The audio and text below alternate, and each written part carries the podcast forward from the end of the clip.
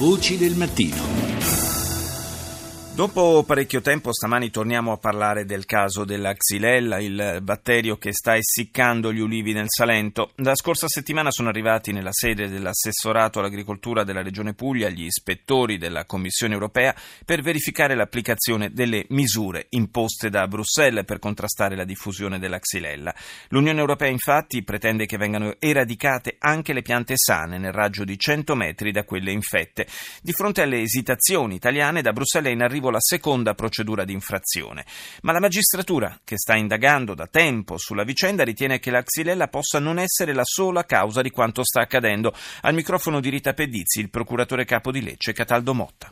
A seguito di una ricerca di una universitaria di economia e commercio, abbiamo soffermato l'attenzione sull'uso di insetticidi, pesticidi usati in quantità abnorme nel Salento, nei comuni del Salento, negli ultimi 10 anni. Quantità notevole, sproporzionata sia rispetto al dato nazionale, sia rispetto al dato degli stessi altri comuni della Puglia del Nord, diciamo. L'impressione che abbiamo avuto, ed è questo che stiamo verificando attraverso un'indagine nei vari comuni, perché i comuni hanno obbligo di documentare l'uso di pesticidi, ci sono dei registri nei quali vengono iscritti i pesticidi che sono stati utilizzati. Dopo questa indagine stiamo cercando di capire se questa situazione di depauperamento del terreno da parte dei pesticidi, degli insetticidi e quant'altro abbia potuto creare quelle condizioni per le quali la pianta ha ridotto le difese immunitarie, e questo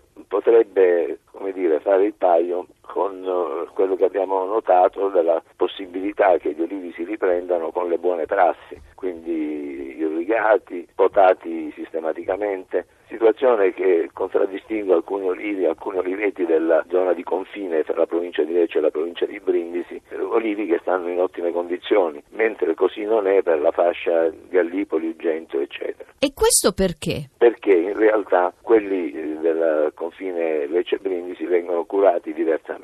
Ma allora la causa potrebbe essere stata l'impoverimento del terreno? Potrebbe essere conseguenza dell'impoverimento del terreno e delle buone prassi legate a questo impoverimento del terreno. Le piante hanno una difesa immunitaria come le persone, e quindi i pesticidi potrebbero aver inciso proprio su queste difese immunitarie, riducendole o annullandole. Quindi a far strage di ulivi potrebbero essere stati i veleni messi nei campi? Potrebbero essere stati i veleni messi nei campi a danneggiare gli ulivi, però questo non è accertato. Forse hanno facilitato, hanno agevolato la presenza di Xylella, perché non dimentichiamo che la Xylella è stata trovata comunque in alberi che presentavano sintomi di codiro, cioè di complesso del disseccamento rapido dell'olivo. Noi abbiamo trovato la Xylella in alcuni alberi che presentavano sintomi di codiro, nonché in alberi che non avevano nessun sintomo, così come abbiamo trovato alberi che presentavano invece sintomi del codiro, del disseccamento rapido, e non avevano la Xylella. Questo addirittura in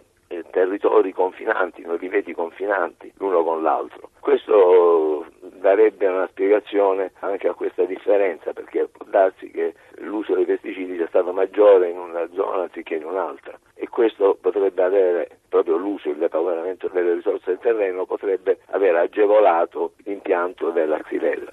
E una pianta indebolita è più facile che si ammali? Una pianta indebolita è più facile che venga aggredita dalla Xylella, questo potrebbe essere la conseguenza di questo frammento di indagine che stiamo svolgendo. Lei ha parlato di quantità notevole di pesticidi e insetticidi, un'idea di quanti ne siano stati utilizzati? Ancora non abbiamo i dati, nel senso che, come dicevo, abbiamo delegato il Capo Forestale dello Stato a svolgere attività presso i comuni e verificare attraverso i registri i consumi di serbanti, di insetticidi, di pesticidi, tutta la roba che danneggia molto anche le persone, nel senso che sono sostanze che entrano nella catena alimentare, sia direttamente come per le verdure, per la frutta, sia indirettamente come per i pascoli, il foraggio, l'alimentazione animale, che contribuiscono a danneggiare la salute della gente. È vero che alcuni ulivi, dopo le buone pratiche, hanno ricominciato a germogliare? Sì, è così.